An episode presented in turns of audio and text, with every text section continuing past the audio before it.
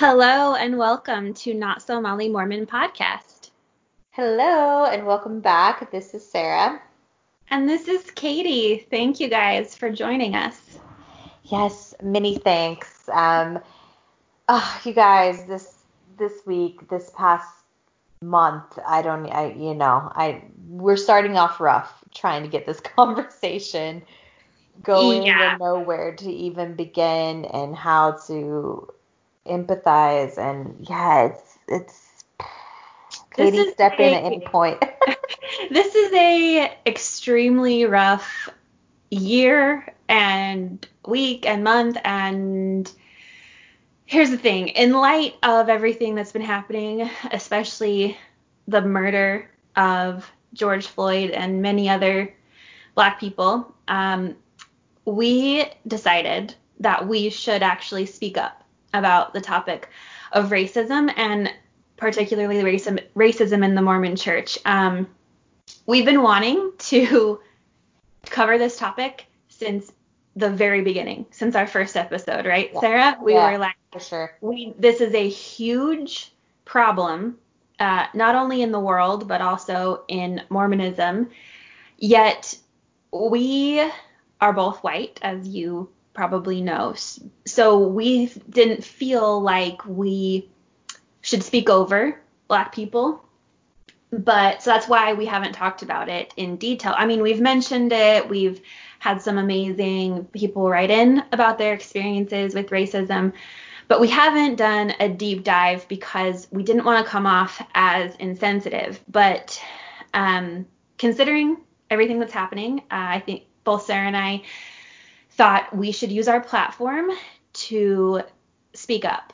And we want to be extremely, extremely clear that we aren't speaking for Black people or Indigenous people or people of color. We want to just speak up and point out the problems of racism, particularly in what we know, which is the Mormon church, and shed light on it and show solidarity in any way that we can. Um, I don't know if you have anything else to add, Sarah. Yeah, Sarah? exactly. I mean, the thing is, is Katie and I, as she's mentioned, we wanted to do this episode from the very beginning, and it was something we were very passionate about, and we, but we also wanted to be sensitive, and we we didn't want to come across as like, oh, we're two white girls who have this platform and um, this podcast, and so we can speak about everything about Mormonism, including racism, when in reality, that's not something that we've ever experienced in our lives ever. And it's a hardship, it's a daily, constant struggle for many, many people. And it's not something that we can speak to, we can relate to, and we just didn't want to come across as insensitive or, you know, the opposite of being anti racist in the fact that we're just pretending. Oh, sorry guys, that was uh, my phone going off in the middle of this. Um, pretending that we can relate in any way and just again coming across as if we're speaking for black people we're speaking on behalf we are you know once again making a point that like oh you know listen to us because we are white and we have a platform and we can you know we we just really wanted it to come from a place where we could talk about racism within the Mormon doctrine, but not come across as us speaking as if we're experts, as if we've ever experienced something and we haven't. And that's why we we waited for so long to do an episode because we really felt it was important to have um, someone who's gone through that, a black person or a person of color who has experienced racism in the church, to be in this episode um, where we discuss it.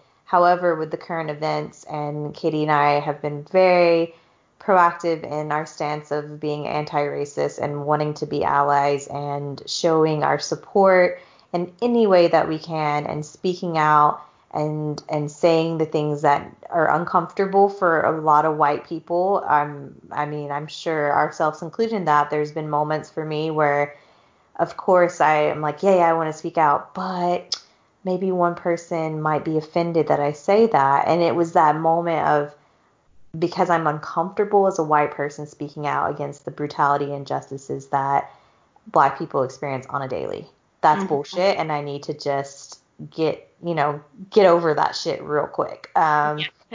So yeah, so we just really felt it was important that we at least talk about it, use our platform to bring awareness to it, and we're not we didn't want to publish an episode this week discussing another topic because we felt like that was incredibly dismissive and all of the content that's going out this week and in the near future should be really focused on the current events that are happening and helping in any way that we can to help get this cause even more awareness and hopefully hopefully a change a positive right. outcome from all of this so with all that, Katie and I just want to be a thousand percent clear and transparent in that we aren't speaking on behalf of Black people and their struggles. And as Katie and I talked about before this episode, we were both just so passionate and so upset from personal experiences that we have encountered with this whole horrible situation that's happening in the US that's again it's been happening for hundreds and hundreds of years yet now it's come to light because people are recording it and we're seeing it and we're forced to see it. You can't look away from this shit. You can't pretend like you don't see it. Um, and we're you know feeling this gut wrenching sadness and devastation. And Katie and I talked about this. We're only feeling it as people who are hearing these stories, are seeing them, but we've never experienced it. And to imagine that amount of emotion and fear and sadness and just disappointment and outrage and anger, we can't wrap our heads around it because we are only experiencing this level, which for us is like intense and we're, you know, so upset by everything, but we're not even experiencing it on the daily. You know, we we're just living through what we see on the news, what we're hearing from our black friends and community and we're not experiencing it. And so we just want to really again, if you know you guys are tired of hearing about this, then don't listen to our podcast. Don't don't follow our page because this is something we're really passionate about and um, we want to be allies in any way we can while also being respectable and um, no, sorry, not respectable, respectful and sensitive. and at any point in this episode, if either of us say something that is insensitive, that is factually in, inaccurate, or that is not politically correct, or that is anything offensive in any way, let us know. We know it's not your job, it's not your responsibility, especially in the black community, to continuously educate white people on racist things or insensitive topics or you know having to explain anything to us but we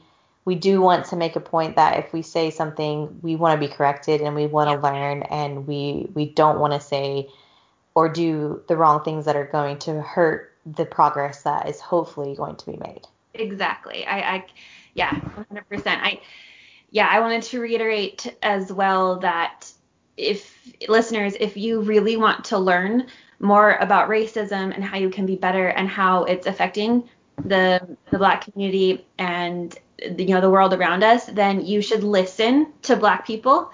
Um, listen to indigenous people, but don't expect them to educate you. You need to do the research yourself. So we, Sarah and I, as these white women podcasters, what we're going to do is we hope that we can describe to you the factual, the facts that we can find in the Mormon doctrine and in Mormon history about racism. And we, again, really just want to make sure that you all know that we are coming from this with the most pure intention that we can. We are not trying to take over the voice of others, and we're not trying to do any sort of like performative allyship or showboating in any way. No, so anything no, that we say, anything that we say that's wrong, feel free to correct us or feel free to just tell us to fuck off. we don't care.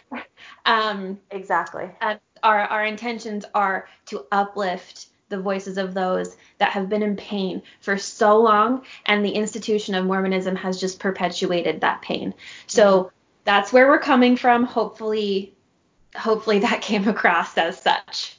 Exactly. Oh. And and at the end of the episode as well, we will go through a list of resources that you can utilize to help in this situation exactly. or in any way that you can help. Um, so yeah, and, and as Katie said, like don't don't expect black people are already going through so much shit right now, you guys. The last thing they wanted to hear is a white person messaging them and saying, "Oh, I'm so sorry you're going through this, but hey, do you have any like books and stuff you can recommend that we just just fucking Google it. We live in a time where there's internet.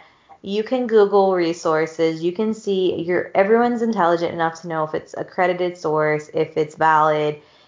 Just do the research yourself, okay? Yeah. I mean, we and, at this moment just need to be supportive and you know help in any way we can to take that burden from the black community instead of just constantly asking them to, you know, help us when we need, they've been doing that for hundreds of years. We need to help them. Um, yeah. We are lucky enough that we have some amazing followers and listeners that sent us some stories about their experiences that we can share. Uh, and we also have an interview scheduled with a ex-Mormon person of color that will be uh, edited in to this episode, so we'll have that voice as well. So exactly. Yeah. Okay. Are we ready to get into it, Sarah? Yeah, let's do it. Whew. Okay. So I think um, we can start with scripture because in Mormonism the scriptures are the end all be all, right? Like the Book of Mormon they say is the the foundation of their church. Exactly. And Joseph Smith wrote this book, so these thoughts and ideologies come straight from him, and they reveal quite a systematic and intentional policy of like racial discrimination that's in the scripture and totally endorsed even now because it's scripture it's quote unquote holy. Um so in the book, sorry just one thing to jump in there on that part yeah. And this is from eh, you guys is yeah. It's painful to admit and it's uncomfortable and that's why I think it's important to say it. From a very white privileged woman to say this, like I, I never really realized the issue with the scriptures until several years later. Because oh, when you read it from a white perspective, like I did, it was just like, oh yeah, you know, there you go. And it, it took you know a few years to be like oh shit like that's very problematic. Like that's very racist. Like that's but i can't even imagine a person of color reading the scriptures in the mm-hmm. mormon church and not instantly recognizing that. Oh yeah 100% that was me too. I didn't give it two single thoughts. I was like well that's just it. Like and that like you said shows the absolute privilege we had of not feeling that sorrow. You know, we, yeah, we exactly. didn't have that. So in the Book of Mormon, um, I'm sure most of you know, but if you've never been Mormon or haven't listened to previous episodes, it describes the they're the Nephites and the Lamanites. They're these two different tribes that supposedly lived in the Americas long ago. Anyway, they were originally all white, and then the Lamanites sinned and became wicked, and because of that, God cursed them with dark skin. So that is like the foundation of of the book, and that is what they believe to be absolutely holy. Um, I will read, just so we're perfectly clear that I'm not making this up, I'm going to read the scripture from the Book of Mormon that says this. Well, one of them, there are many. But in 2 Nephi chapter 5, verse 21, it says, and he had caused the cursing to come upon them, yea, even a sore cursing because of their iniquity. For behold, they had hardened their hearts against him, that they had become like unto to a flint. Wherefore, as they were white and exceedingly fair and delightsome, that they might not be enticing to my people, the Lord God did cause a skin of blackness to come upon them. Wow. Yeah. Um.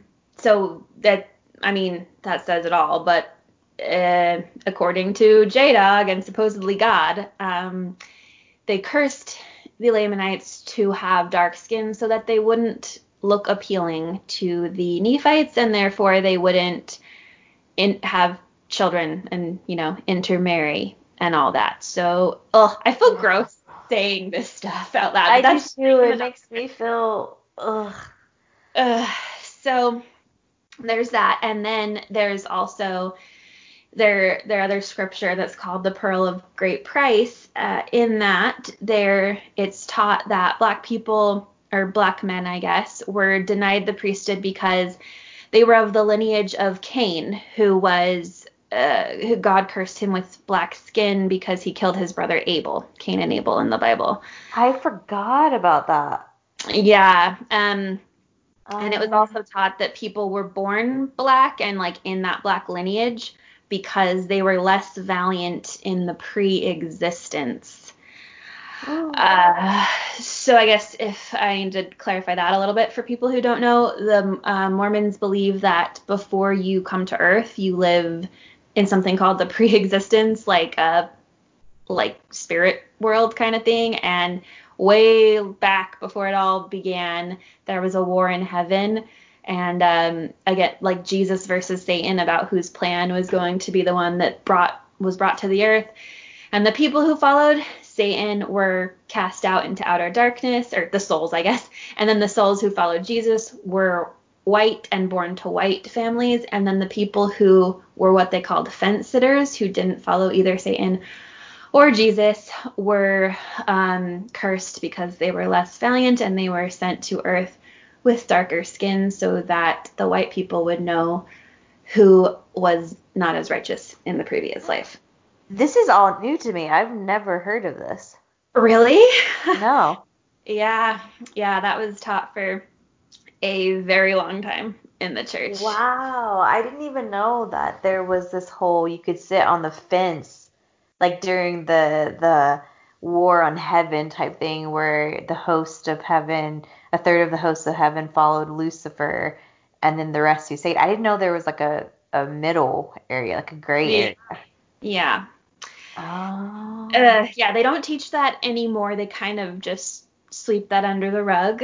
Um, of course. And they don't apologize. This is going to be a common theme. No, they will not apologize. Episode. Yeah, no. the the church leaders never apologize for anything racist because if they apologize, they're admitting that their prophets aren't receiving revelation from God.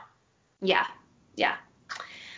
Um, so in the book of Abraham, which is um, we've talked about before, it's all it's all made up, it's all crap, but they consider it to be scripture. The book of Abraham, um, it it says that like descendants are ha- of Ham are cursed with blackness and can't hold the priesthood. So that's why up until 1978, which we will get into, black men could not hold the priesthood because it was it said so in the scriptures. And uh, it also says here they also named Joseph Smith named another book in the Pearl of Great Price Moses. He's just the copier, but in uh, Moses chapter 7 verse 8 he, it, it reads for behold, the Lord shall curse the land with much heat, and the barrenness thereof shall go forth forever. And there was a blackness came upon the children of Canaan, and they were despised among all people. And Enoch also beheld the residue of which of the people which were the sons of Adam. They were a mixture of all the seed of Adam, save it was the seed of Cain. For the seed of Cain were black and had no place among them. So yeah, the the the scriptures in the Book of Mormon are basically referring to Native Americans and indigenous peoples of the Americas. And then here in the Pearl of Great Price, it's referring to black people being cursed and not as righteous. So it's like, it's right there in their scriptures that they still believe are holy. They still read these and they don't denounce this. It's still very much a thing that's in their scriptures. And it's also, isn't there a scripture somewhere, and, and maybe you'll you'll get to it or maybe you've already said it and I've just completely spaced out, but where it talks about like members of the church being white and delightsome or like yeah. pure and delight something like that. Yeah, um that's also and I believe it's in second Nephi. I don't have it in my notes, but yeah, um it says that the Nephites are white and delightsome and the Lamanites are dark skinned and wicked. Yeah. And it yeah, and it claims that um, if the Lamanites repent and fought like denounce their heathen gods and follow the Mormon Jesus that their skin will become white and delightsome. They they changed the word white to pure in 1981. So it's it, yeah that the book that's supposedly so perfect and the most true book on earth yeah they edited it and changed the word white to pure um but it was still taught very often especially in like native american uh, congregations and stuff that the more righteous you were the whiter your skin would be oh so lord oh god i feel like a pit in my stomach right now i just feel so disgusted by all of this. Uh, and um, the fact that like we believed it so long. I mean, me longer than you. It's like the fact that, uh, yeah, I just yeah. can't believe that I supported and paid into a church, into an institute that has such racist beliefs and doctrine. Mm-hmm. Sickening when you think about it. Like all of that money that went to tithing could have gone to a charity that actually benefits people around the world and even uh-huh. more so right now this situation like that's oh. it's sickening it really is like your the money we gave and you gave way more than i did it's probably just sitting in that hundred billion dollar fund they have and not doing anything good oh i know makes me want to other barf. than spreading racism continuously that's that's right. where that money is going to right so even in like current children's books about the Book of Mormon, it clearly states this racism. This is a direct quote from the children's book about um, the Book of Mormon, and this is also online on the LDS website. It says. Laman and Lemuel's followers called themselves Lamanites. They became dark a dark-skinned people. God cursed them because of their wickedness. And it shows a photo of like the Nephites are these white dudes who just are like blonde and look like us, and then and then there's darker like Native American looking people that are the Lamanites that are wicked. Oh so, my god. Teaching them teaching them racism young. Well, and even all of the the fucking church videos, it's like yeah. Mm-hmm. white people are the Nephites that are playing them, and it's so factually and just it's crazy that I believe that shit. But then they have like for the I'm doing air quotes the Lamanites, the dark skinned wicked Lamanites. They just have white actors who are painted brown. Yep. It's horrendous, you guys. And that's not like we're not talking about movies from the 90s. We're talking about movies in the 2000s. Oh yeah. That were made. Yeah. It's like a recent thing, and they just think that's totally acceptable to do. Good lord. Um. So yeah, that's that's their scriptures, and I thought it would just be good to point out that you know I guess Mormonism likes to change. They always change way too late, but the I think the reason that they've never changed any of those, I mean, they changed the word white to pure, but they haven't t- taken out the the doctrine of the curse of the dark skin because if they take that out then it's basically admitting that Joseph Smith wasn't a real prophet and the Book of Mormon isn't actually real so they can't they have to leave it in there and they don't apologize like you said. Yeah. And it's just it's just what it is. Yet they it, any mormon you ask will say i'm not racist but you believe in a book that is fundamentally racist you give money to this the, and this religion that perpetuates this idea that being white is somehow more pure or righteous or whatever. So Exactly. And, and that was a big reason why I mean a huge reason why I left because I, I couldn't consciously say I'm not racist or I'm you know, I, I want to move forward with change and progress and you know have more equality and I couldn't do that while also saying I believed in the Book of Mormon. Right. And that right. I supported this church. It mm-hmm. it was that. It was the same with, you know, sexism. I was like, I can't say I'm against sexism and believe in the church. I can't say I support LGBTQ communities and be in this church.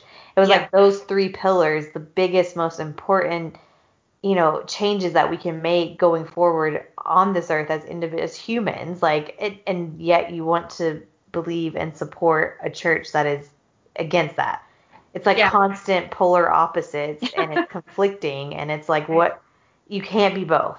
And again, we've had episode after episode on this, but you cannot be a progressive Mormon. Full No. stop, period, nothing more. You cannot say, as Katie just said, you are anti racist if you are fully supporting the Mormon church and the Mormon doctrine. You Yeah. cannot say that you are feminist if you are in the Mormon church. You cannot say that you are, you know, pro LGBTQ rights and human rights while being in the Mormon church. Yeah. I, I mean, if send me hate emails all you want. I'm going to still say that all day long. Yeah, if you're honest and you really take the time to be uncomfortable and evaluate, you you can't honestly say that you're any of those things and also a believing tithe paying Mormon. They- Exactly. it doesn't work together. Yeah. Okay, so we're gonna get into some some racist quotes by leaders of the church. These men were and still are revered by Mormons as literally prophets and called of God. They claimed that they were led by God, could speak to him. They were the mouthpiece of God on the earth. So we'll see how much of a racist asshole God is, I guess, here. um and these so these quotes I'm going to mention they and the scriptures we just referenced they are like some of the reasons why black men couldn't hold the priesthood so like black men uh, couldn't do any type of performing like, like what, what am I trying to say they couldn't Ritual perform any or- blessing yeah Yeah. and um, black families couldn't get sealed in the temple um, because the black man didn't have the priesthood. So that meant that black people can't get into the highest level of heaven because you need to be sealed in the temple to get to the highest level of heaven. Um, so yeah, if you needed, if you were a black person in the church before 1978 and you wanted like a blessing or to get baptized or anything, it couldn't be done by your black father. It had to have been done by a white man. So keep Wow. that in mind while we talk about all this. So I'm going kind of chronologically here. The first quote I have is from J Dog himself. And I will say that from everything I could research is that Joseph Smith was not I, I mean he was he was racist, all right, but he wasn't as racist as the following prophets. So I will give him that. No, I'm not giving him it. He was still a racist. He's still racist. Yeah, no, I also read the same thing. I, I read a few articles and I can share them with you later. We can post Okay. them um, on our story. But it was one in the New York Times, I think, and the another one in the Atlantic. Both of them are pretty dated, to be fair. Like I think it was like 2012 and maybe 2015. But that's also what it was saying. Like it, I didn't realize the severity and the differences of Brigham Young and Joseph Smith on that aspect. I actually thought they were about the same. I mean, I'm still not justifying or defending Joseph Smith in any way. I just thought it was the same level. Um, but yeah, so it does and I guess now, we, we like, should yeah i guess we should remember that joseph smith wrote the book of mormon which contains all of those racist scriptures so exactly. there's that well. a racist piece of shit, but yeah um, he wasn't near as bad as uh, Brigham Young or as outspoken. Maybe let's say outspoken because right that's yeah that's a good way to put it I'm sure he was just as bad, but he just maybe didn't say as horrible shit in public as Brigham Young did and acted on it, you know? right right okay so i have one quote from from j-dog he said Having learned with, with extreme regret that an article entitled Free People of Color in the last number of The Star has been misunderstood, we feel in duty bound to state that our intention was not only to stop free people of color from emigrating to the state, but to prevent them from being admitted as members of the church. So I I think he said that when they immigrated to Missouri, because in Missouri, slavery was still very popular and he wanted to gain members. And so he was like, yeah, I totally don't want black people to join. And Oh he, he just conceded to that because he wanted more members and more money. Yuck. Oh. Um, here's Brigham Young. Woof. Gross. It's gonna be so bad, you guys. Just go ahead and brace yourself. Yeah, and to be fair, I only wrote, I only put one Brigham Young quote because there's a lot of others from other people, and I didn't want to spend too much time on it. But if you want to look it up, like there's hundreds of racist Brigham Young quotes. Uh, this one says, Shall I tell you the law of God in regard to the African race? If the white man who belongs to the chosen seed mixes his blood with the seed of Cain, the penalty under the law of God is death upon the spot. This will always be so. you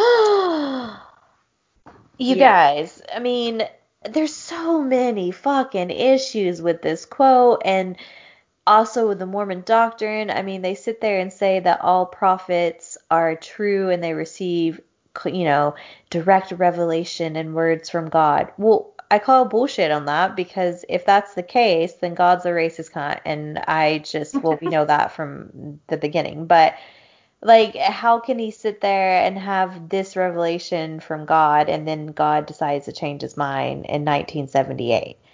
Or whenever. You know what I mean? It's just complete bullshit and it's just horrendous. Like it's terrible. And, and, it's still very much in the community and in the the brainwashing of Mormon doctrine. Maybe they don't explicitly say growing up or a bishop or whoever might not explicitly say like don't you know date someone outside your race, but it's heavily implied and it's still deeply embedded. Like I know from personal experience friends who didn't want to marry a person of color, a white person didn't want to marry a person of color in the Mormon church because they didn't want to have mixed kids. They thought it was like a I don't want to put words in their mouth, but it was basically like a sin or a shame thing, like something that you did not do.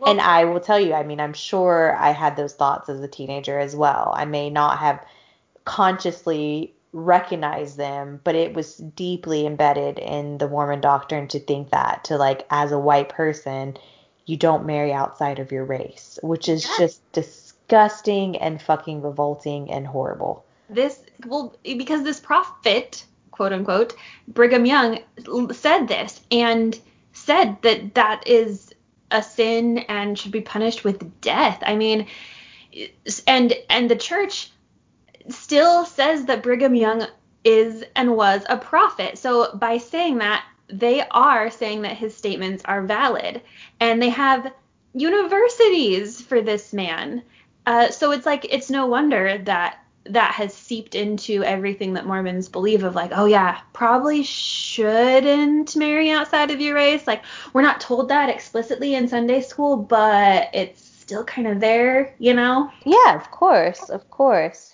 Yeah. Okay.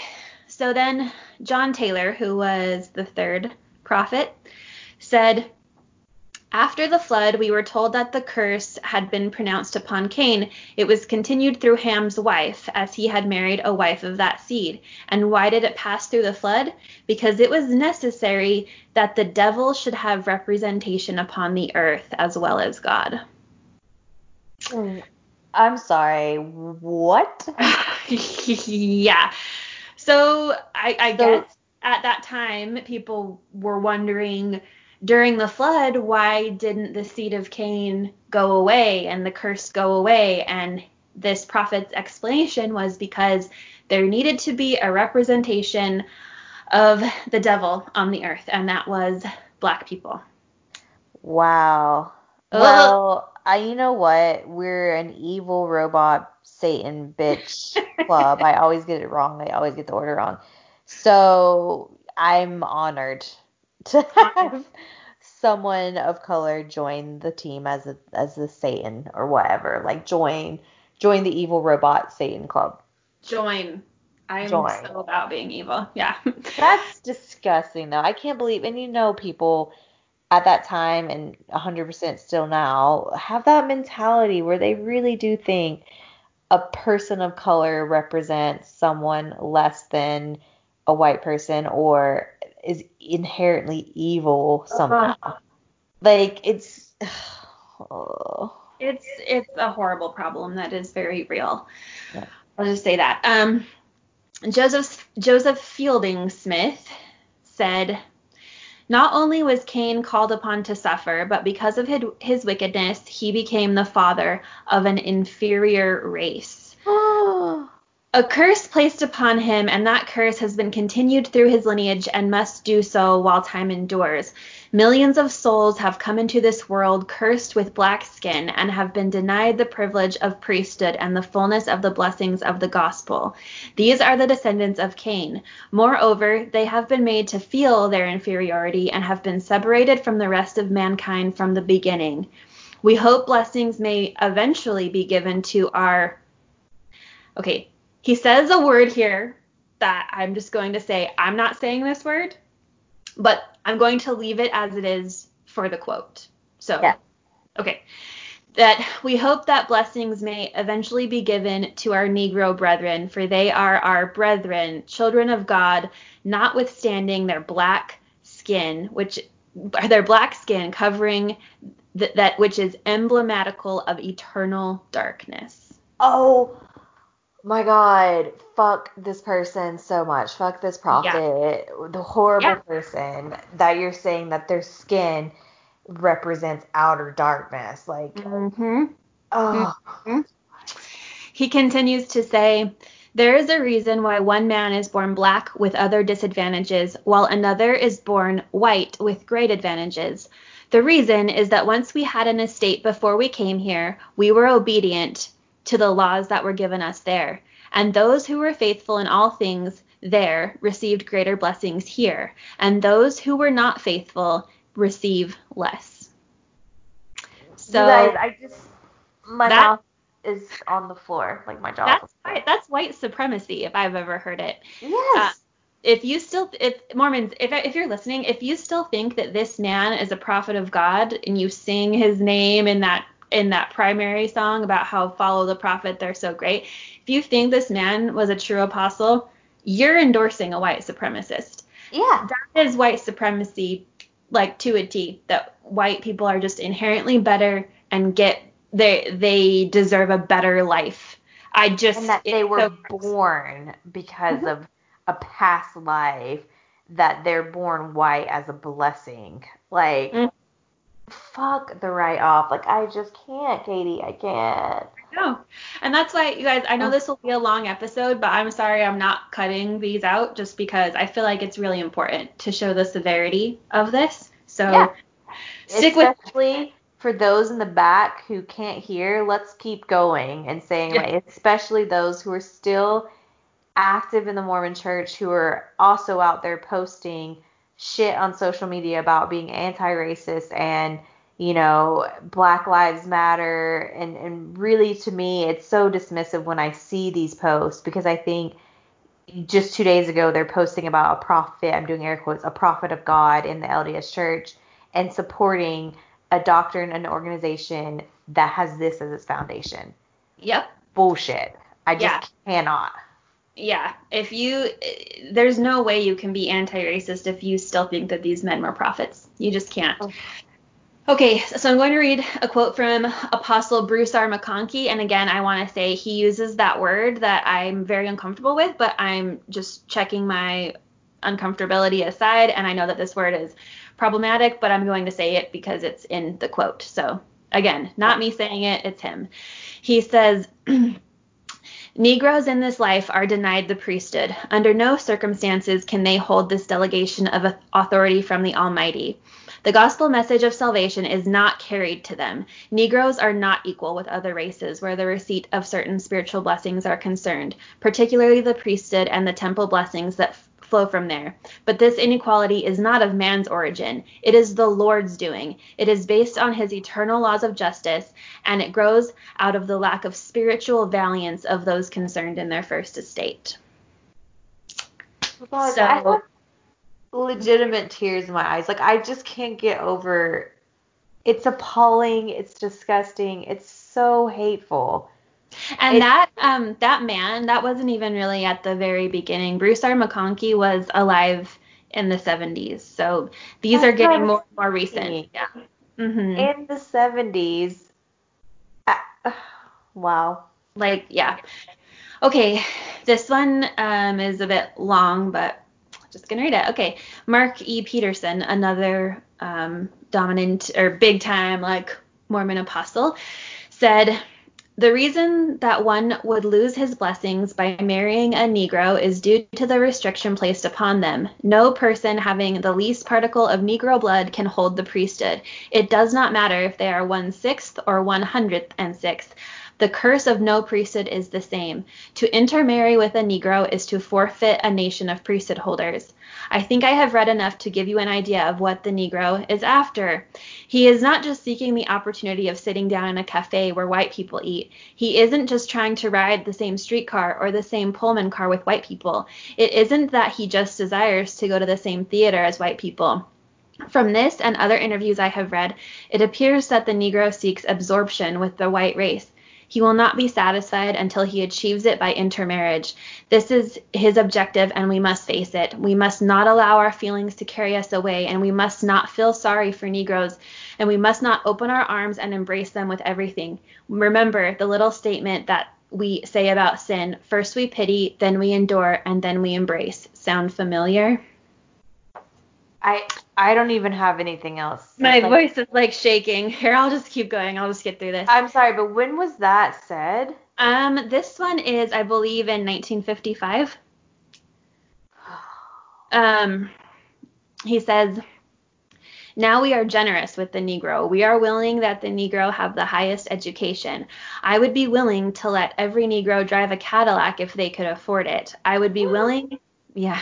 I would be willing that they have all the advantages they can get out of life, but let them enjoy these things among themselves.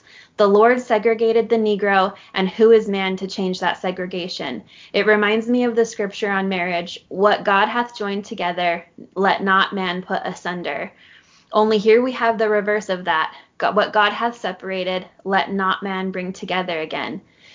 Think of the Negro cursed as to the priesthood, who in the pre existence lived the type of life which justified the Lord in sending him to the earth in the lineage of Cain with black skin, and possibly being born in darkest Africa. If that Negro is willing when he hears the gospel to accept it, he may have many of the blessings of the gospel. In spite of all he did in the pre existent life, if the Lord is willing, the Negro can accept the gospel with sincere faith and is really converted, we can give him the blessings of baptism. But if that and if that Negro is faithful all his days, he can enter the celestial kingdom. He will go there as a servant, but he will get celestial glory. Whew. Oh, I'm so yeah, ta- teaching that I guess you can go to the celestial kingdom, but you'll go there as a servant. That is fucking mental, you guys. Uh, fuck. Okay, that was all of the quotes I could handle. So that's the quote. Um, I have a little bit of information about Mormonism and slavery. Um, so, whoo, sorry, trying to regather myself. Um, oh. So initially, um, since Mormonism began in the North, um, they it, most Mormons were opposed to slavery, but when the Mormons traveled to Missouri, it caused contention because Missouri was, you know, like a southern state. And so then the Mormonism and Joseph Smith started justifying slavery. Um, and during this time, slave owners joined the church and brought their slaves with them. Um, and so because of this, as the mayor of Nauvoo, Joseph Smith prohibited black people from holding office, joining the Nauvoo Legion, voting, or marrying white people. Wow. So, yeah. And um, some slave some slave owners brought their slaves with them to Utah. Um, Brigham Young began teaching that slavery was ordained of God in Utah, and um, yeah, he held he held slaves, and many of the early apostles held slaves, and the members uh, bought and sold slaves as property and gave the church slaves as tithing. Wow. There's a article. The backbone of Mormon doctrine yeah. built with tithing that was humans. Yeah. Humans, servants, slaves, like disgusting. Um, so Brigham Young was interviewed by Horace Greeley for the New York Tribune about slavery. Um, he, uh, the Horace Greenlee or Greeley asked, "What's the position of your church with respect to slavery?" Brigham Young said, "We consider it of divine institution and not to be abolished until the curse pronounced upon Ham shall have been removed from his descendants." Uh, Greeley asked, Are there slaves now held in this Utah territory? And Brigham Young said, Yes, there are. Horace Greeley asked, Do your territorial laws uphold slavery? And Brigham Young said, Yes, those laws are printed. You can read for yourself. If slaves are brought here by those who own them in the, the states, we do not favor their escape from the service of their owners. So, pretty clear. They were very pro slavery. So, if anyone, if any Mormons tell you, like, no, we never Whenever we're pro slavery, they for sure were. Which is bullshit. I was told that. Yeah. Oh, me and too. They, and they would say like, oh, Joseph Smith didn't have slaves, and in fact, he like, you know, there's that classic story of how he helped a slave woman, like, uh, basically like.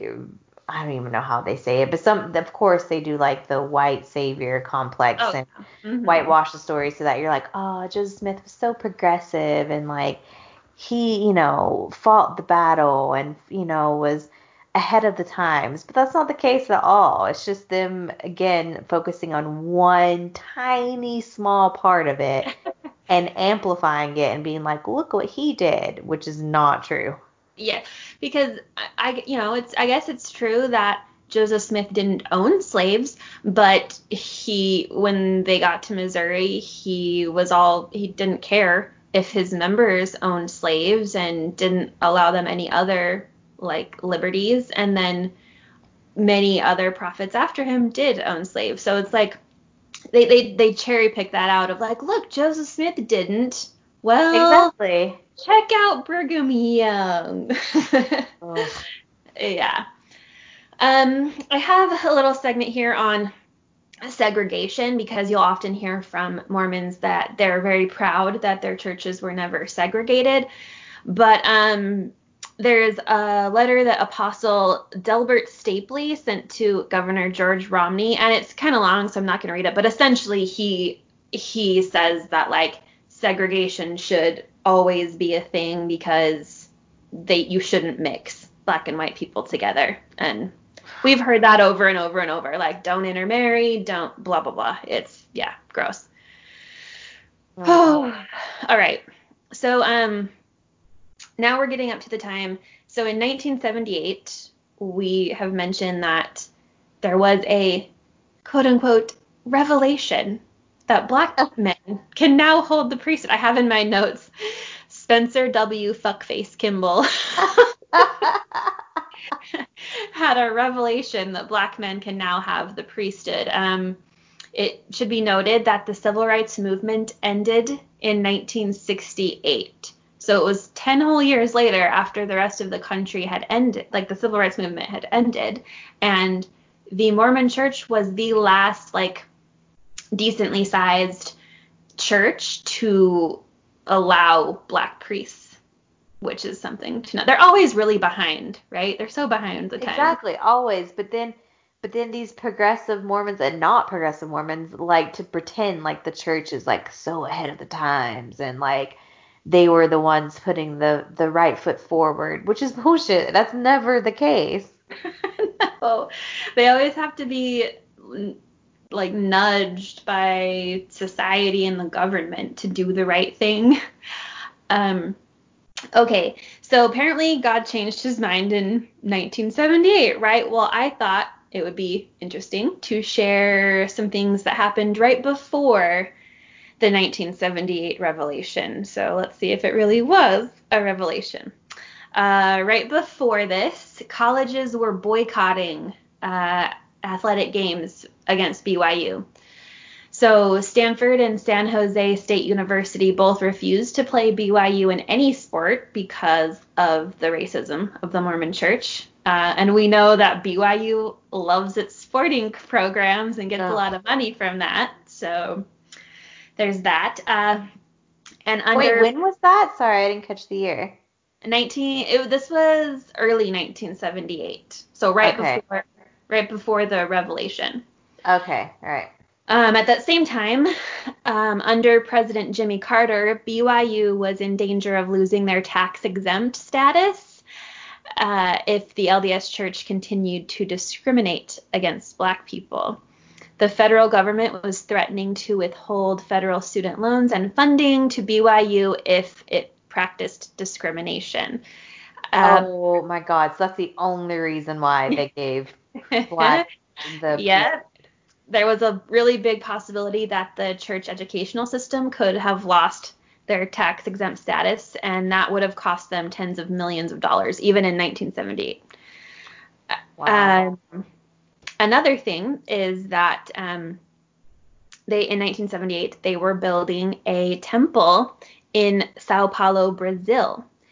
Uh, they had already built an area office, a distribution center, and were building the temple the population in Brazil, uh, even at that time, had intermarried to an extent that most people had a bit of like black lineage in them. And it was basically everyone in Brazil. Um, and the church's stance at the time was that, you know, no one that had even a quote unquote drop of black blood, like any type of black history, you could not get the priesthood or go in the temple. So wow. basically no one could have gone into the temple unless they had made that had this revelation to allow it and allow people to pay them money and go into that temple into Brazil. So it's so, like corrupt and just it's it's horrendous and we're not talking about shit that was like hundreds of years ago, you guys. This is within the last century. Oh, this was 1978. Like, yeah, this was not even. This was, yeah. I'm like trying to do the math. I'm like, this is not even 40, 50 years ago. Is that? yeah, exactly. Um, so I I feel like after this happened, after the revelation, which we know was just to save them money and whatever, um, they act as if the racism never existed. Have you noticed that? Or they'll, if it's brought up, they'll say it's just men speaking as men. But yeah, the, always, at, always. And at the time, they were supposedly speaking for God. So it's like, how do you know when they're speaking for God or just as a man? And if the racist words weren't from God, how do you know the others were from God? And how do you explain the racist scriptures? Like, how does that fit in? And none of it works. Like, and uh, why do you still say that these men are prophets when they said these horrible things? And like, okay, guys, when they would explain that, because I would ask this question often growing up in the church, because it just, especially in my teens, um, I, I just didn't understand it, and I it maybe I'm you know to be quite honest and uncomfortable and vulnerable, I will admit that I don't know if I had the best of intentions, as in I wanted to understand because I I was very passionate about the cause and wanted equality. I would love to say that that's what it was, but I think a big part of it, unfortunately, at the time was me just being defiant and logical and saying like you know, if a prophet of God is always true and receives direct feedback and revelation from God and is never changing and God's doctrine is always consistent, then how could he change his mind in 1978? Right. Like I just never understood it and I was always given the explanation from white bishops, of course, um, or Sunday school teachers that because again I want to emphasize I've never talked to a person of color in the Mormon Church about these issues growing no. up. Like yeah. no one ever addressed these things to me except for white people. So again, just to emphasize the corruption and disgusting, like it's all whitewashed. Like no one knows what the fuck they're talking about or can relate in any way. It's just white people talking about it. and I was told that it was um, because you know it was the time like during that time it was very hostile and you know like the church and and God knew that it wouldn't work if they like drastically made equality for for all races and like you know gave equality to black people like it would disrupt the whole society. And so because God is so clever you know he had to like wait until the perfect time to make that change so that it would be smooth okay it's like no God should have at least whispered to some of the early prophets like maybe maybe wait, but don't say those horribly racist things that are going to look real bad later. Exactly. yes. And that wasn't even a good time, 1978. Like, how about do it in 1958 or even hell, 68? But she'll wait that much longer? Like, no, that God's not as clever as you're giving him credit for, Mormon people. That's not exactly. And and and to to find out that it's just because they were threatened to like they were going to lose a lot of money. So yeah. that's the only reason why they did it. Yeah. Oh man. So I have a quote here from our from that gross man Bruce R. McConkie about he's it's a bullshit excuse about like why it changed. He says, There are statements in our literature by early brethren that we have interpreted to mean that the Negroes would not receive the priesthood immortality. I have said the same things, and people write me letters and say, You said such and such. How is it now that we do such and such? All I can say is that it is time disbelieving people repented and got in line and believed a living modern prophet. Forget everything that I've said, or what Brigham Young or George Q. Cannon or whoever has said in the past that is contra- contrary to present revelation. We get our truth and light line upon line and precept upon precept. We have now added a new flood of intelligence and light on this particular subject, and it erases all the views and the thoughts of the past. They don't matter anymore. So what I have to say to that is like if nothing you say in the past matters, then why the hell do we even need a prophet? Like why do we need you? We don't need yeah, you. Yeah, exactly. And nothing like you can't say that nothing they say matters anymore because that's how the church was founded. Like, if you can't believe what Joseph Smith or Brigham Young said anymore, then that means the church just isn't true. Exactly, like, like full full stop. Full yeah. Yeah, exactly.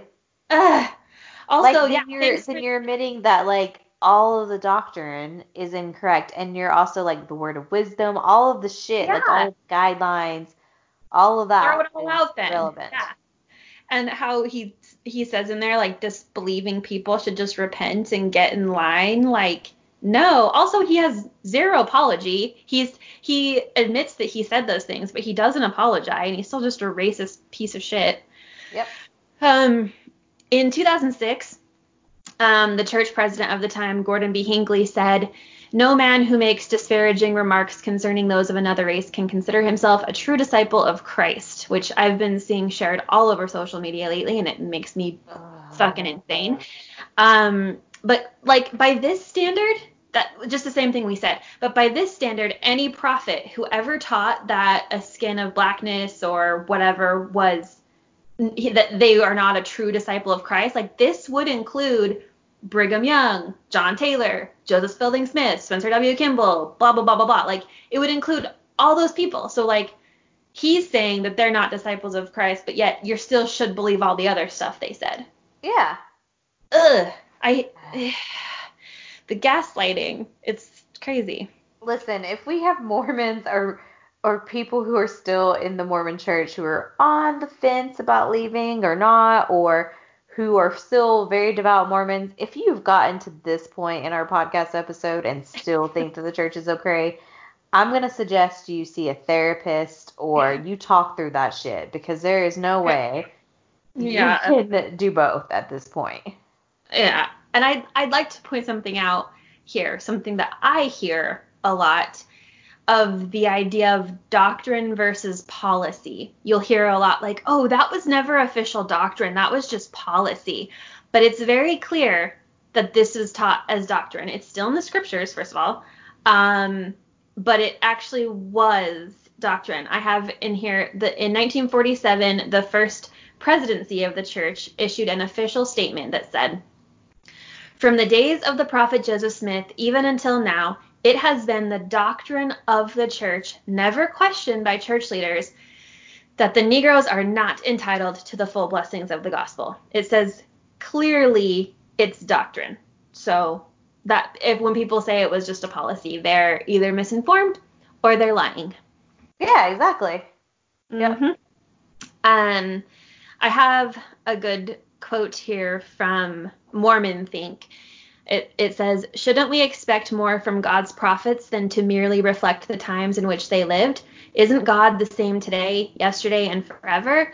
Why then should Mormon doctrine ever just reflect the times in which they lived? Those appointed to act as God's mouthpiece should especially be forward thinkers to reflect God's will for his true followers on earth. The LDS Church would have been far more progressive and likely would have allowed blacks to have the priesthood long before 1978, like other churches did if they were led by men not claiming to be prophets. Black men were not allowed to have the priesthood until social pressure became so great that Mormon leaders got a revelation and then it was suddenly okay. That's not ongoing revelation. We call that changing ter- church doctrine because of social pressure. Mm-hmm. And I like that. Mm-hmm. Yep. So, yep.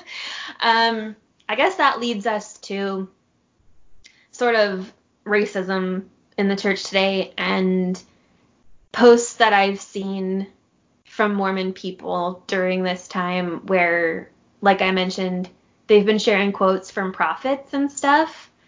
And I think that that's really harmful and enraging because it's like you're sharing this quote of this person who was who was a racist and your church is racist. And I get maybe they're trying to say I don't know. I don't know what they're trying to do when they share that, but it it enrages me. It me like, too. In fact, like I have a few quotes that I'll share too, but like oh, good. I it basically it was a really good cleaning out system, oh, like filter, sure. like oh sorry, I just burped on there. Sorry guys. Um awkward.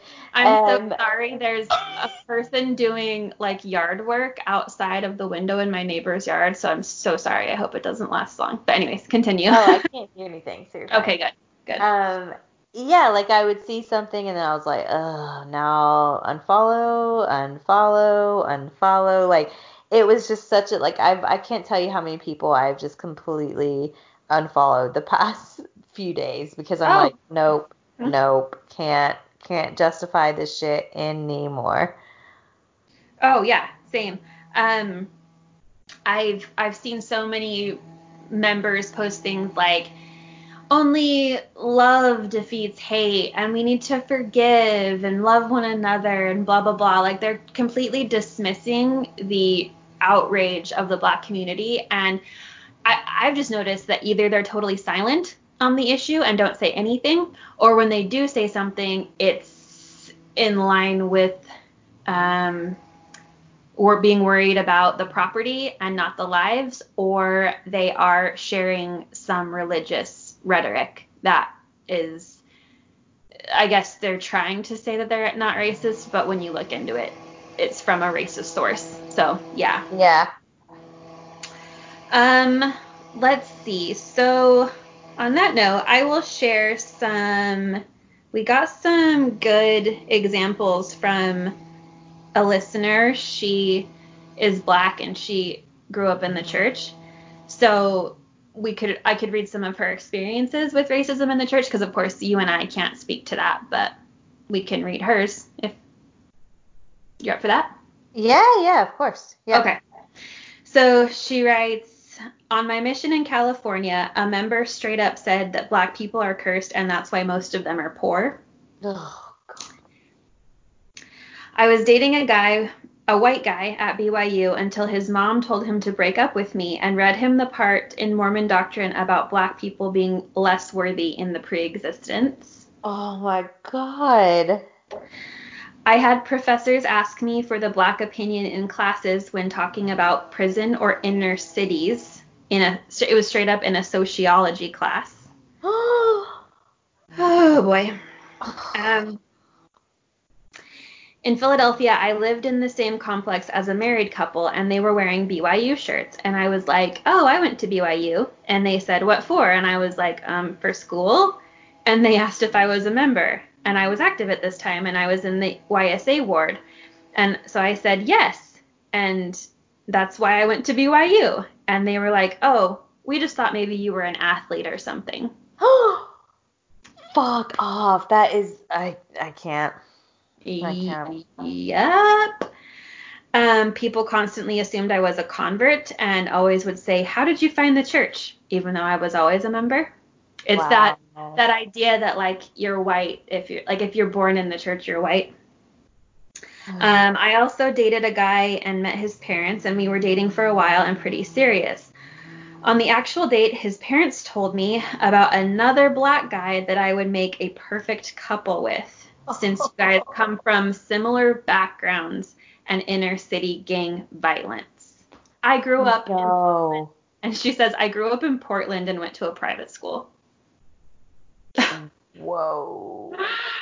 oh shit. Um yeah, and she says it makes me just want to like find these people and punch them all in the face. Oh, I got a lot of compliments about not being like other black people or being surprisingly articulate or well spoken. Fuck off. That's um, yeah. It's it's crazy. And uh, here's here's another one. Um, oh man, I can't even. When Trump was elected in 2016, Mormons were rabid about their support of him. I was talking to one of my friend's husbands, and I said I don't support Trump because, in case you don't remember, I'm black. And then he was like, Yeah, you were cool before you became obsessed with being black. You guys, when I read this one, my jaw dropped. I, I cannot believe that someone has the fucking audacity to say that. I know. It's it's mind blowing. Yeah, so this is you guys like listen to black people and people of color when they tell you these experiences because we've heard so many. Like it's real. And when Mormons say they're not racist, it's not a racist church and whatever, that's just not true. Ask like any if you listen to people, they'll tell you experiences, many experiences of racism that they've endured in the church. Um, I have another one from this is from my friend Tansy. Thanks for sharing this. She says, Although both of my parents are still very re- religious and hold callings in the church, I have no idea how or why. Being in an interracial marriage and living in a very small racist community, they have told me multiple stories of getting letters in the mail that their children were not welcome in primary, that their marriage is a sin, and they would get death threats. I, of course, have also experienced many prejudices growing up in the church as well. So, yeah. Horrendous. Oh man. Um, let me see what other ones I have here. Um, oh, I have a post that I wanted to read um, called "Signs You Might Be Passively Racist." That's so good. this is from Denisha Franklin. Okay. It says, Signs you might be passively racist. Number one, if you claim to mourn the murder of George Floyd while simultaneously showing more outrage for the loss of material things, then you are not an ally and you have failed to understand the significance of what is happening in the world right now. Why aren't you this openly outraged when white people riot for winning or losing a sporting event? Does it suck? Yes, but we will recover. Innocent people dying sucks more. Number two, if you are using Martin Luther King quotes to allude to the idea that he changed the world solely with peaceful protest, then you are excluding a major piece of history. And if you think that the civil rights movement was not met with violence, then you are delusional. Did you forget that he was assassinated? Number three, if you have found yourself using anything similar to the phrase, violence never solved anything, then you must have conveniently forgotten the history and foundation that this country has been built on. When is the last time our military showed up in the Middle East to peacefully protest? If violence never solves anything, why are police officers inciting violence on peaceful protests across the nation? They were literally macing elected government officials yesterday. Number four, if you have ever made reference to hashtag Blue Lives Matter and or hashtag All Lives Matter, why did you only use this rhetoric when we say Black Lives Matter? We know that the lives of police officers matter because we've seen them protected and acquitted time and time again for murdering innocent black people. If you are angry because you feel like the quote, good cops are being targeted, why haven't you been equally angry when good black people are still being racially profiled and killed by those sworn to protect them? No innocent life deserves to be taken, but this is not a competition to see whose life matters more, although if it was, I think that past and current actions have shown us a clear answer. Yeah. Number five, if you were outright outraged that Colin Kaepernick took a knee during the national anthem in peaceful protest against police brutality, why do you think the peace, that peaceful protest is the answer now? Clearly, that did not help. You all still did not get it. Hopefully, you weren't one of the people rioting and burning your Nikes when they endorsed him afterwards. Number six, and lastly, if you found yourself saying, I can't be silent anymore, please, please, please ask yourself why you've made the decision to ever be silent about the mistreatment or murder of an innocent person. Boom. Yeah. So I really liked that. Wanted to share that with you all. Um, I sorry. It also makes me think of um, my friend. Um, he shared a really good like quote that it just. I mean, it's been going around quite a bit, but I think it sums it up so well. It's like a really great analogy. Um, he posted something that was shared um, from someone on Twitter I guess I'll give her credit because I'm not sure who to give credit. I assume she's the original Nikki the Pony at Nikki the Pony. She's saying all lives matter as a response to Black Lives Matter is like saying the fire department should spray down all the houses in a neighborhood even though only one house is on fire because all houses matter. Yes, your house matters too, but your house is not on fire. Mm, yep. Yeah. It's beautiful. It's True. Yeah. yeah. Mm-hmm. And then just like other things that you guys, I I've just taken a lot of screenshots during the week and again, we want to emphasize that we're feeling all the feelings and sadness and grief and frustration and exhaustion. And we, Katie and I, are white people who aren't dealing with this on a daily.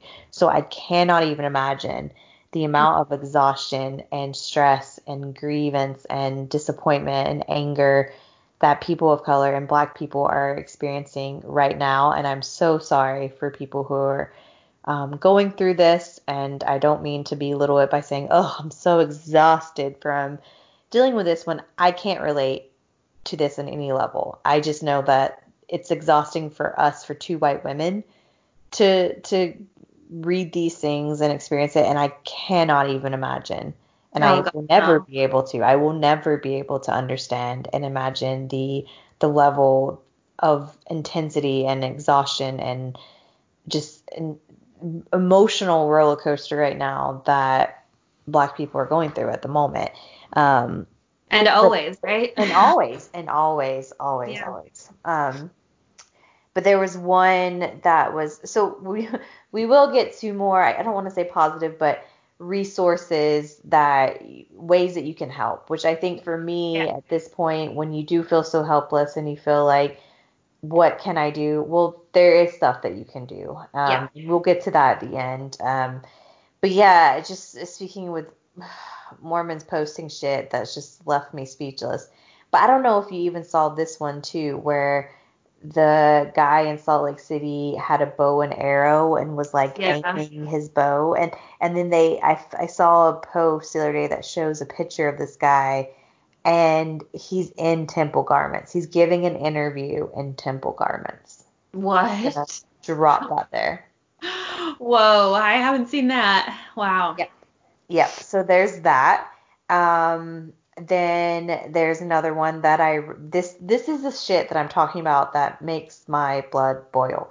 When I see these Mormons who are posting about Black Lives Matter and how much they want to change, uh, you know, the society and American culture and like the the brutality and everything and you know, they're talking about how passionate they are about it. And then the next Instagram story they post or the next just post that they make on Instagram is a quote from like Russell M. Nelson mm-hmm. or another prophet of God. And I'm just like, no, this is the problem. This is the problem here in the Mormon doctrine is that you say you want to be an ally, you want to make a change, you want to be supportive of the Black Lives Matter movement, that you want to be active and proactive in this, but then you believe in this church and you are showing a quote from a prophet and making it sound like the Mormon church is like anti-racist when it's not. It's just a bunch of bullshit and lies.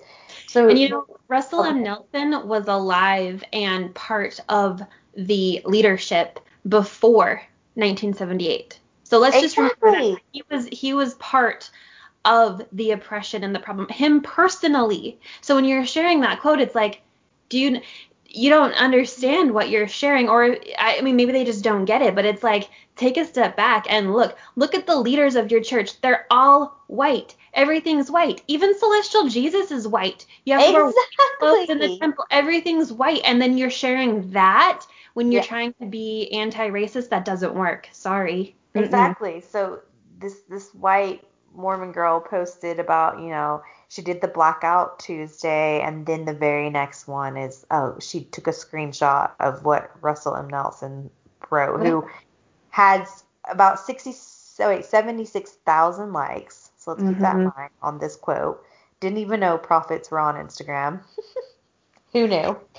Um, he says, We join with many throughout this nation and around the world who are deeply saddened at recent evidences of racism. Recent Oh yeah, it's just, evidences of racism. Yeah. And a blatant disregard for human life. We abhor the reality that some would deny others respect and the most basic of freedoms because of the color of his or her skin. Do you? Because, you know, just like 40, 50 years ago, you were saying some pretty awful shit about people who have a different skin color read your scriptures. It says that people with brown skin are wicked. How about that? Exactly. Then he yeah. goes on to say, We are also saddened when these assaults on human dignity lead to escalating violence and unrest. So again, this, dismissing protesting this. and rioting there. Yeah. Okay. I saw this that this quote too, and I, it made me think that he says that um, he's saddened by like yeah. that, where he he didn't say like he's saddened like you know, they're putting that higher than the loss of human life. Of exactly.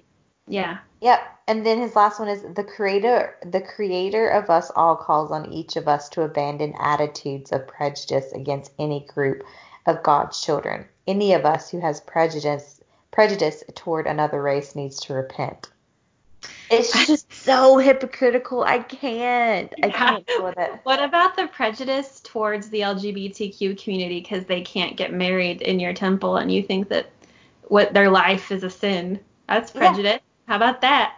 Exactly. Mm. And you guys, here's another one. Buckle up. This is another one that's gonna make you want to barf. Um, oh, so I just had to unfollow this person because I saw it on their Facebook and I was just like, I, are you fucking kidding me right now?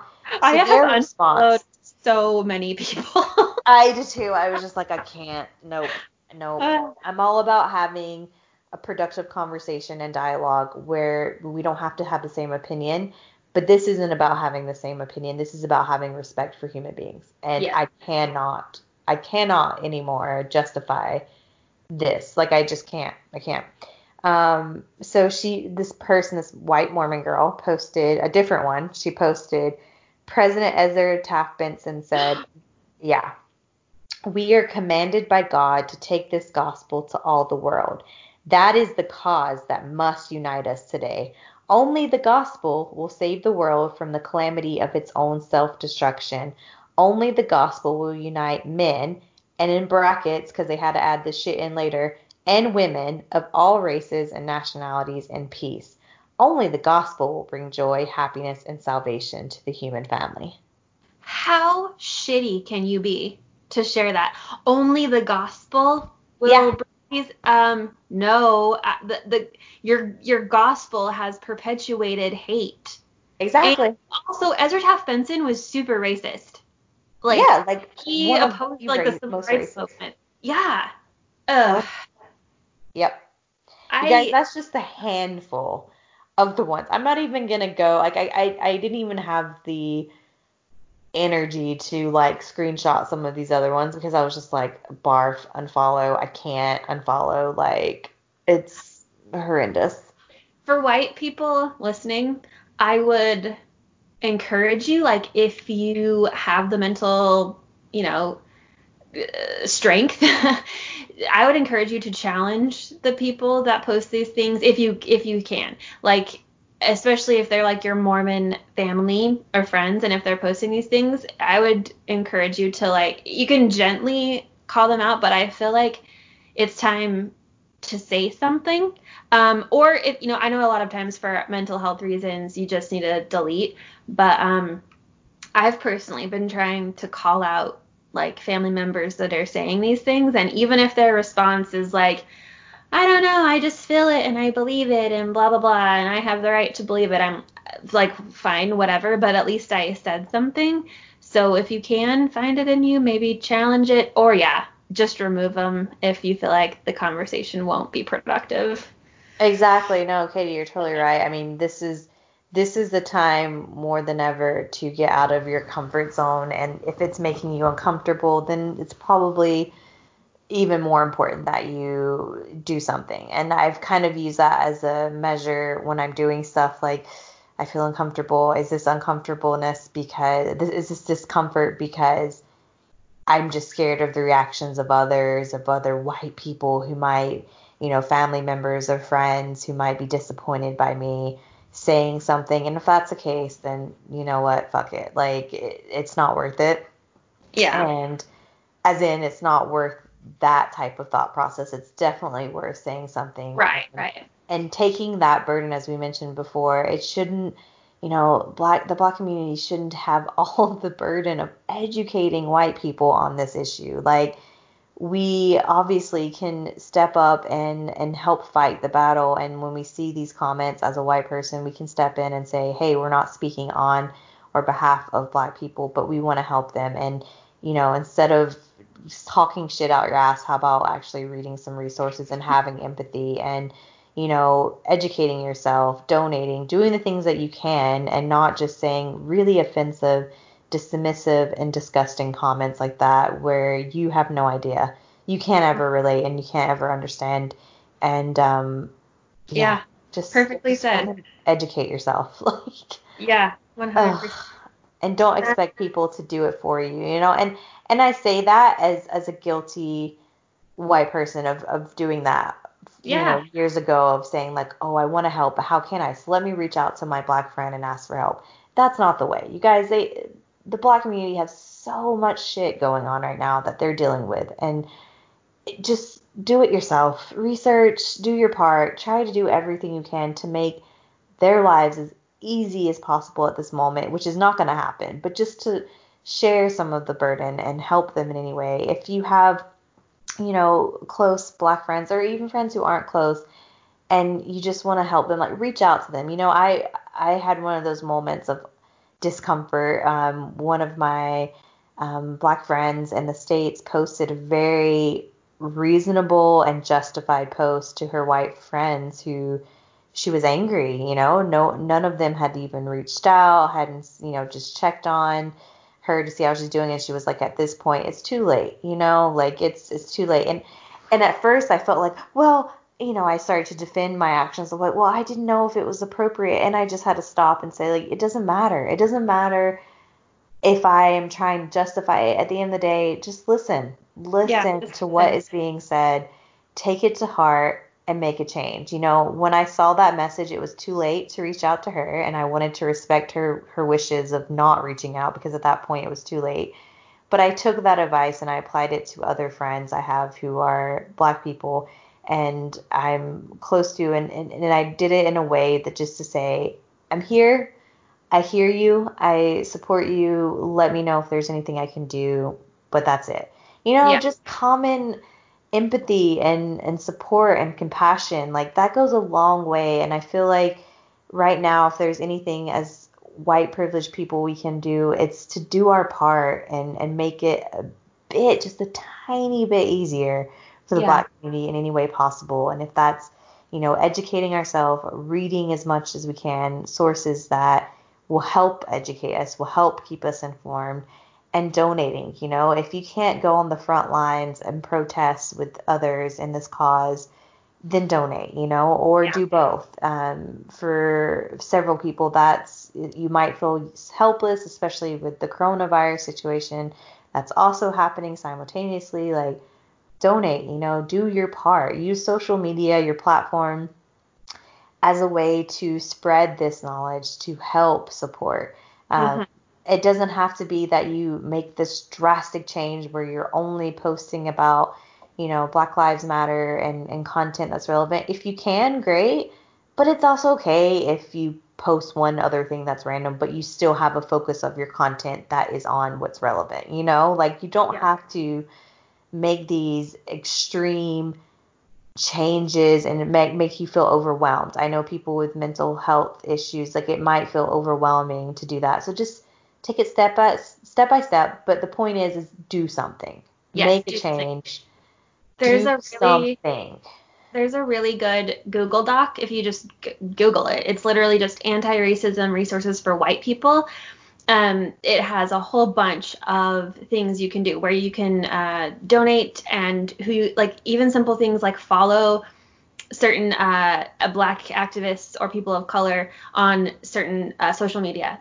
Like start there and share their content. Um, there's also things in that Google Doc of books to read, movies and TV shows to watch, just where to donate, all kinds of things. Um, and I'd say another reason you can, or another way you can help is by supporting black-owned businesses, yes. restaurants, yeah. authors, creators, all that kind of thing. Share their content, share things that that you've got that, that you hear from black people share their posts um, and do your part to help and don't be part of the burden you know and for fuck's sake listen mm-hmm. like mm-hmm. that's a huge one like just listen like if if you see something or you hear something from the black community or a black friend or whoever, just fucking listen before you jump to justifying yourself or your actions or your intentions.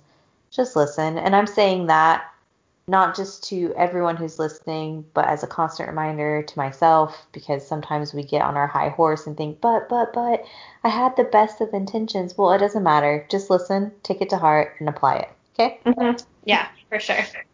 And um, um, I don't know if you had anything else on this part, but I was just going to read some of the places to donate. That's amazing. I literally just had it up. So go ahead. That was what I had. Yeah. Um, so Katie and I, we we talked about before this episode, and we also decided that. So first of all, a big shout out to our patrons as always, and for your support to us to you know help run this platform and for helping us with the podcast and keeping it running and going. We love you guys and we're so grateful for your support. Mm-hmm. We want to give you mm-hmm. an additional shout out this month because Katie and I are going to take some of the proceedings that we've we've received. Is that right? Proceedings? That's not a right word.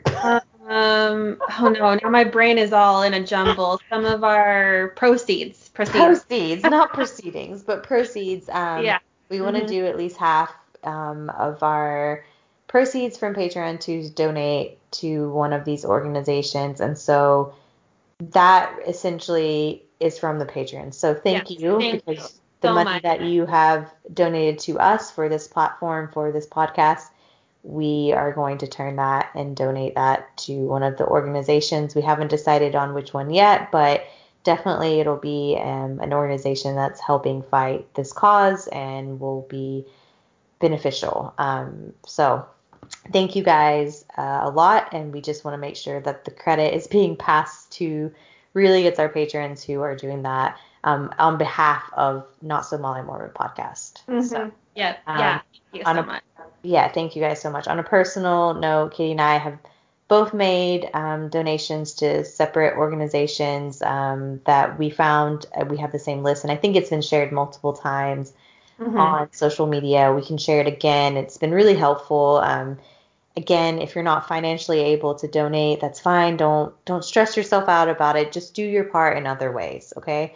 Um, any way that you can do it. But if you can donate, even if it's five dollars, ten dollars, it, it goes a long way for this situation, for this fight, and for this cause. So yeah. yes, 100%. Um, yeah, so we can reshare this on our story, but some uh, fund racial justice uh, where to donate. And the first one is George Floyd Memorial Fund. Mm-hmm. Um, so they have an official GoFundMe that supports the family, the Floyd family, and it is gofundme.com forward slash F forward slash George Floyd. So you can donate there. Um, the second one is Minnesota Freedom Fund. This is a community based nonprofit that pays criminal bail and immigration bonds for individuals who have been arrested while protesting police brutality. And for this one, if you just type in Minnesota Freedom Fund, it is the first one that pops up. I believe I, I did this one two days ago. And it mm-hmm. has a very easy like donate button. So you can just click there, very simple. Um, but it's also interesting. I would suggest like take the time to read some of the background information. Um, it's it's very insightful and informative. So yeah. And uh, the third one is Black Visions Collective, mm-hmm. which is also an amazing organization. Um, I was reading this website. It's um, again very simple to donate. It has a donate button, very easy, quick um, no hassle, and they send an email right away. And it's just, and you can also read the about section. It's it's really powerful. So it's a Black, trans, and queer-led organization that is committed to dismantling systems of oppression and violence and shifting the public narrative to create transformative long-term change. Mm-hmm. Um, the fourth one is Reclaim the Block. I have to admit, I haven't checked this one out. Um, I will do though. It's a coalition that advocates for and invests in community led safety initiatives in Minneapolis neighborhoods. Mm-hmm. Um, and the fifth one is Campaign Zero. It's an online platform and organization that utilizes research based policy solutions to end police brutality in America. Which again, I, I need to check that one out. I haven't checked out the last three, but Katie, I don't know if you have, but um, yeah, yeah. Um, it's also really easy. Yeah, all, all of these that I've checked out, it's like very intuitive. It's just a donate now kind of button. Yeah, it's yeah. super easy. You know, there are some websites where like you you go there with the best of intentions and you're just like, oh my god, this is too complicated. Fuck it, I can't. These are not that, you guys. It's very very simple. Um, and then the last one is Unicorn Riot. It's a mm-hmm. nonprofit organization that is dedicated to exposing root causes of dynamic social and environmental issues. Um, again, these are just top six that are going around on social media, but I am sure if you Google or do some more research, there are plenty others that will pop up. And again, if you just have, you know, five dollars, whatever you have, um, please donate. It's it's worthwhile. Yeah. And if we you can't, um, find other ways to be yeah. active in this. We have uh, a listener sent us another one, uh, another way to donate if you wish to the National Bail Fund Network. It's the um, if you just go to communityjusticeexchange.org and that goes to help bail out uh, you know peaceful protesters. So that's also an option. And I would I would challenge as well, and this is as much saying to you guys as it was for me. When you go if if you're able to donate and you do go donate really think about why you're doing it and what you want to come from making this step forward taking this step forward. And not just like okay whew, i donated five ten dollars i'm good now. I don't have to do it anymore. Or i right. don't have to i did my part i checked it off i as a white woman got it threw some money at the situation i'm good to go make sure to check yourself. Um, and that's not the mentality you're going in at it with. It's more of the mentality that you want to support, you want to do something. Here's one way of doing it, but there are several other ways of helping. Yeah, right. Very good point. Oh my goodness.